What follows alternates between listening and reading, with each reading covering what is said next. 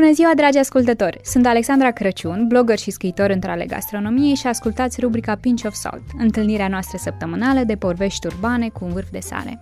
Episodul acesta ne propunem să facem o scurtă trecere în revistă a pieței de restaurante din Cluj, oprindu-ne în final la un anumit gen de restaurante pe care ar trebui să le încurajăm, trecându-le pragul mai des.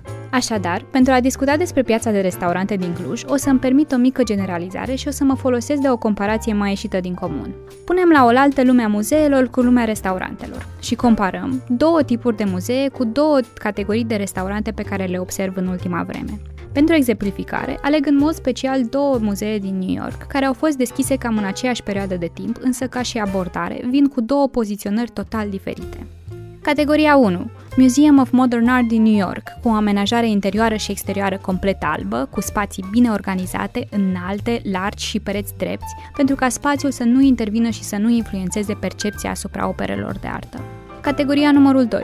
Guggenheim Museum, cu o amenajare care pornește de la clădirea muzeu, realizată de arhitecți celebri și devenită ea însă și un obiect de artă. În cazul acestui tip de muzeu, vizitatorul e atras atât de clădire cât și de operele găzduite. Dar nu mai avem de-a face cu acel cub alb, ci mai degrabă cu un întreg spectacol gândit să impresioneze din depărtare până în fața operei de artă. Așadar, revenind la restaurantele noastre, am senzația că în Cluj ne aflăm mai degrabă în categoria 2, adică aceea a muzeului Guggenheim. Avem restaurante cu o amenajare interioară care impresionează prin design și investiție, cu finisaje care mai de care mai prețioase, în care vizitatorul e atras în primul rând de atmosferă. Un loc în care contează ceva mai mult designul interior și ceva mai puțin reputația bucătarului. Însă, în acest episod, aș vrea să discutăm despre restaurantele care se încadrează în categoria 1, adică acelea în care preparatul din farfurie este vedeta și cu atât mai mult bucătarul care l-a gătit. De obicei, aceste restaurante au o dimensiune mai mică și se bazează pe reputația șefului care semnează meniul. Aici, amenajarea interioară este mai degrabă albă și curată, astfel încât spațiul să nu intervină în percepția operei culinare.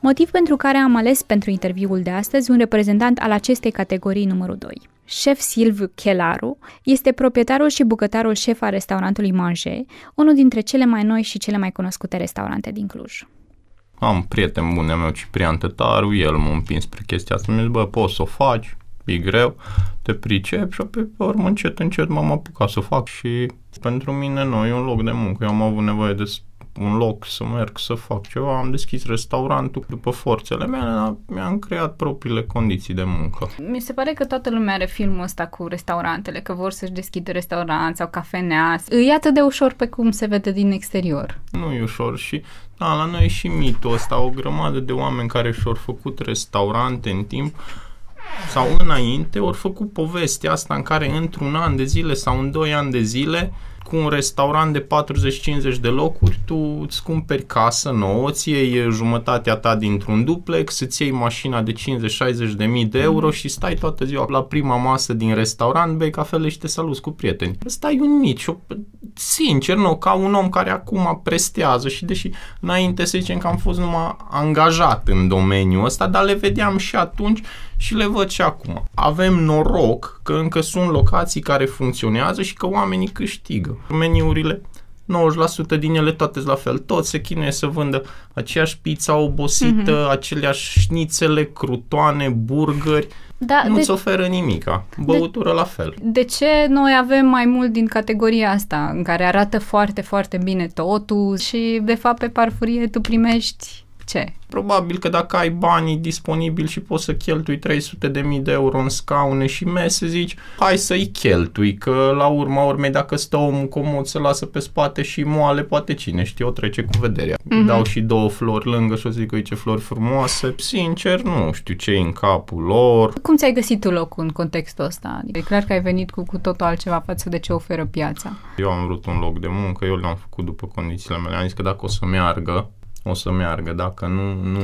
Eu când am ieșit pe piață, reclama mea a fost zero câți vând aceea sticlă de cola, aceea sticlă de Fanta, aceea șapă minerală. Sunt curioasă la nivel de preparate. Ale tale sunt cu totul deosebite de ce există pe piață. Mâncarea mea acum e simplă, are două, trei elemente, folosim tehnici ușoare, nu mm. ne complicăm, nu nimic. Poate de aia este și așa de bună și așa de gustoasă. Facem o chestie simplă. Pentru mine e destul de simplu să arăt. Asta e carnea proaspătă, asta e o legumă gătită corect poate peste 2 ani, 3 ani de zile de muncă, după ce o să reușesc și o să fiu mai mult decât eu și Florin omniprezenți în bucătărie și să mai avem câțiva care să ni se alăture, poate o să ridicăm și noi un pic nivelul și atunci o să ne jucăm puțin mai mult, dar acum asta e mâncarea. Din punctul meu de vedere, e cât se poate de simplă, cinci lucruri, fă bune, du-te acasă în păcat și păi vezi un an de zile cum îți merge, după un an de zile vezi, mai poți să mai pui trei farfurii și mai pune. Și în 10 ani de zile fă 300 de preparate, da, Dar deschis. nu e foarte greu pentru un restaurant să gestioneze o, un meniu atât de mare. Că pentru cei care nu știu, ascultătorii care nu știu, Manje are un meniu foarte restrâns cu niște preparate foarte precise. Da, Te ajută în bucătărie, puțin, mă gândesc. Știi? Nu? Adică... Suntem puțin, bucătăria mică e locul mic. Mulți funcționează cu o bucătărie ca și a mea și vând tone, cât bune sau nu bune, asta e problema lor, da? De multe ori se întâmplă să fim dezinformați și să te duci la un restaurant care are un meniu foarte stufos. Da, e confortabil pentru că te duci cu familia, ai diversitate și atunci da. poți să comanzi mai multe. Dar cred că ar trebui consumatorii să înțeleagă că în spatele meniului ăla e un proces destul de lung și s-ar putea să existe niște riscuri acolo. S-ar putea ca toate să nu fie fresh. Nu știu câtă lume în ziua de astăzi, câte localuri care au meniul ăsta stufos într-adevăr, în afară de reclama proaspătă care o fac tot timpul și legăturile de ceapă și ardei care le prezintă prin reviste și reclame și spoturi, probabil acolo se cam termină fresh-ul la ei și hai să zicem că pătrunjelul, că pătrunjelul toată lumea cumpără proaspăt și îl toacă. Și orice om ar trebui să știe că atâta timp cât te duci și vezi, nu știu, un restaurant de 70 de locuri, poți să-l întrebi pe ospătar, că acum de dreptul tău sincer, ca și plătitor și la mine, eu tot timpul am dacă are cineva de spus să spună că atâta timp cât plătești pentru chestia, meriți o explicație, știi? Păi nu te supăra câți bucătari aveți în bucătărie? Păi trei. Cum fac trei oameni 300 de preparate cât aveți dumneavoastră aici? Aveți și 20 de deserturi, 16 cheesecake-uri și plăcinte cu mere și al... Chiar așa de buni sunt oamenii ăștia că aș vrea și eu, sincer, ca și om care lucrează în domeniul ăsta, aș angaja și eu un om de la. Și vezi, ce răspuns primești? Chestia cu proaspăt, acum dacă te duci oriunde, ieșim noi doi și mergem până în centru și îl întrebăm pe ospătar, îs proaspete? Omul o să zică da, că dacă nu zice da, pe urmă cine știe ce se întâmplă. Tu treci peste un da așa de simplu de la un om care îl vezi o dată sau de două ori în viață, înseamnă că ești de încredere și tu, se poate baza cineva pe tine. Știi? Vezi că se uită oamenii la bani, la toate alea. Noi am început să ieșim și să gustăm piața, mai mult decât generațiile anterioare. Acum, după buget. Dacă ar fi să te gândești la un, niște criterii, un consumator normal ar trebui să aibă niște criterii după care să-și aleagă restaurantul. Care ar trebui să fie alea? Pentru mine, dacă nu e o bucătărie cât etajul de la casa radio și să văd acolo 50 de oameni în ea, eu nu m-aș duce să mă pun la masă să mănânc dintr-un meniu cu 200 de preparate cel puțin la noi nu, nu. Dar în rest nu m-aș, nu, nu mă duc în oraș, nu mănânc pește, nu mănânc fructe de mare, nu mănânc... De ce nu mănânci pește și fructe de mare? Mănânc pește, dar nu mănânc, nu știu, oriunde mă duc și îmi spune că mi-ar vinde o bucată de butterfish sau creveți. Pentru că sunt înghețate și... Și toată lumea spune, vai, am creveți proaspeți aduși ieri. Ați fost ultima oară să vedeți unde cresc creveții cel mai aproape de noi sau ai fost ultima dată într-un restaurant unde ți-au spus că are vongole proaspete, zis, nu mi-aduc și mie una că vreau să o văd sau adum niște creveți într-o găleată să-i văd că mișcă. Sau dacă s-ar întâmpla asta ar fi foarte scump și nu ne-am Da, permite. exact. Nu că nu ți-ai permite, dar ai plăti mai mult de 35-40 de lei, știi, cât plătești acum sau 50 de lei cât e o porție de paste cu doi creveți și o scoică. Cum a fost pentru tine să-ți îndeplinești visul ăsta de a avea... Sau a fost un vis ai restaurantul tău și a fost scump visul ăsta? Eu sincer când m-am văzut în fața faptului împlinit, adică a fost pas cu pas, știi, am găsit spațiu, ok, am luat spațiu. După aia, după ce am găsit spațiu, am, am lovit de autorizații și toate, când m-am lovit de chestia aia, am clacat. Să aștepți un an de zile cu un loc să ce, să vină cinci oameni, atât au trebuit să intre în el. Pe urmă m-am lovit de partea cu oamenii care au venit să lucreze pe acolo, că probabil dacă deschideam și forțam nota și toată lumea știa și îmi venea, cred că m-aș fi făcut de râs în primele trei mm-hmm. luni de zile. Mie mi-a prins bine pentru că nu știam treaba asta, nu știu, să administrez o afacere, să am grijă, să plătesc salarii, să plătesc impozite. Și cred că dacă ar fi fost plin din prima și ar fi mers nemaipomenit de bine sau la fel de bine cum merge acum, cred că nu făceam față și ar fi fost foarte dificil.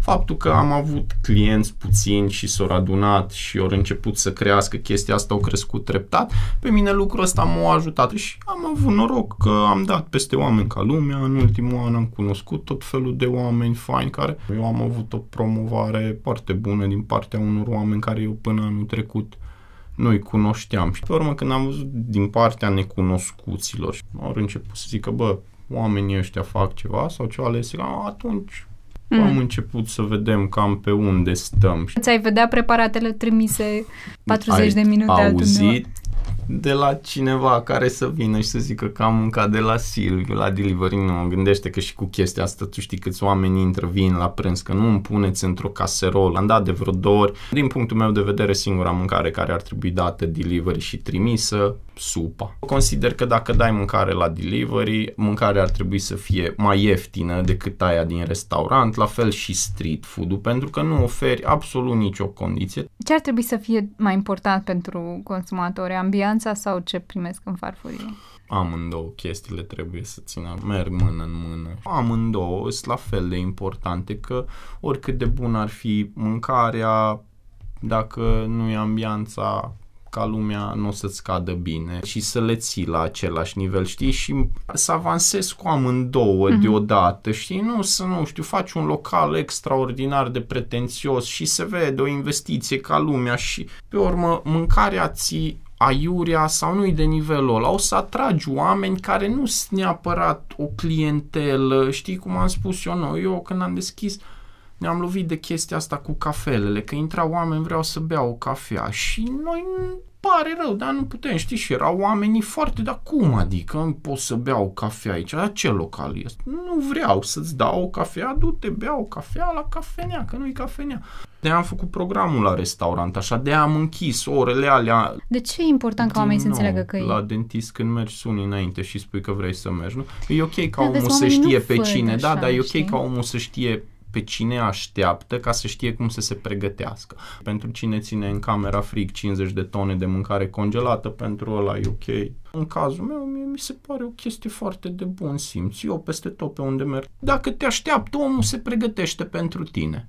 Vrei să le iei și pe nepregătite, ok, o să le iei și pe nepregătite, dar probabil o să trebuiască să aștepți după toți, chiar zilele trecute am avut ceva discuție cu un domn și o doamnă care au venit la prânz, ca noroc au făcut ca să fie localul plin, mai era o singură masă și ar trebui să stea să aștepte, adică în ideea în care au așteptat vreo 25 de minute până ori primi de mâncare. Când li s-a spus, ei foarte așa, da păi și ce, că noi am venit, am intrat, vrem să mâncăm și repede. Tu ai ales să vii, asta e ideea de a veni, ne vine pregătit, nici eu nu te aștept, nu am de ce să mă grăbesc dacă vrei să înțelegi chestia asta bine, dacă din nou, iar da. bine. Dar dacă da. eu aștept 10 și pe, ea, pe lângă ea 10 mai intră 30 așa pe nepusă masă, atmosfera se schimbă un pic, nu mai suntem așa de relaxați, nu mai știi, mhm. tragem mm. și se creează un, un semi-disconfort. Și nu-i mulțumită nici tabăra din spate, nici exact, tabăra din față. Vezi, adică nu câștigă nimeni, nu. Exact, așa, da. eu dacă știu că vin 30 de oameni, 20, eu îi aștept pe ei, îs pregătit, îs liniștit, mi-am făcut calcule. Așa, dacă nu știu pe cine aștept, nu e mare lucru. Ce e greu să iei telefonul, să sun? Nu e greu, mie nu mi se pare greu. De ce să vină lumea la manje? De ce să vină? Dacă li foame, să vină la manje. Dacă vor să mănânce, să vină de Deci dacă vor să mănânce, să vină. Dacă nu au fost, poate să vină poate să sune și să facă rezervare. Am schimbat meniu săptămâna trecută, iar acum avem perioada de 3-4 săptămâni în care, știi, chestia cu ușa, închide ușa, deschide ușa, că toată lumea da. curioasă să vadă dacă e bun sau nu, să vină să mănânce, nu? Atâta tot poate să vină să mănânce, să vadă dacă e ok să mănânci și altceva ce nu iese dintr-o pungă complet sigilată. Eu nu cred că Manje e genul de loc în care ai nevoie de promovare. Dar cred că îi nevoie de un pic de prezentare. Nici acum mulți oameni nu cred când spunem că noi lucrăm cu chestii chiar din piață, adică sincer, eu îs unul din oamenii din Cluj care în fiecare zi plec de aici și o să mă duc până în piață, cred că mi-au crescut brațele cu 10 cm în lungime, tot ce care e acolo de o rază de, nu știu, 500 de metri din jurul restaurantului mm. și chiar fac chestia asta. N-am fost genul de om, hai să vă arăt ce fac ca să mă credeți pe cuvânt. În perspectiva altora care au pus altfel problema decât am pus eu, știi, nu e neapărat o chestie de hai să vă arăt, să vă conving, e pur și simplu că pot să arăt și consumatorului, dar și colegilor noștri de breaslă care sunt în domeniul ăsta să le arătăm că putem, adică la mine se și vede că am trei geamuri în jurul meu și deschis și nevez. Că ar fi ok să vadă și partea asta la altă, cum ajung lucrurile pe farfurie. De filmat le-am filmat, acum vedem. Spuneam la începutul înregistrării că mi-aș dori să trecem pragul mai des acestor restaurante și o să vă explic și de ce. Cred foarte mult în a sprijini afacerile locale, la început de drum, precum Silviu și exemplu pe care ni le-a oferit Adineaur. Cred că tipurile acestea de afaceri rezolvă trei probleme. În primul rând încurajează micii producători locali, în al doilea rând îndeplinesc visuri ale unor oameni frumoși și în al treilea rând ne ajută să avem grijă de noi înșine, să ne alimentăm sănătos, având în vedere că ceea ce se află pe farfurie e chiar ceea ce scrie în meniu. Și mai cred că prin această sprijinire reciprocă renunțăm la ideea unei Românii dezbinate și construim una în care ne potențăm reciproc. Sunt Alexandra Crăciun și acestea fiind spuse, sper să ne vedem într-o zi la cină la manje. Ne auzim în următoarea emisiune cu idei noi din lumea culinară și dacă vreți să continuăm discuția, mă găsiți pe www.pinchofsalt.ro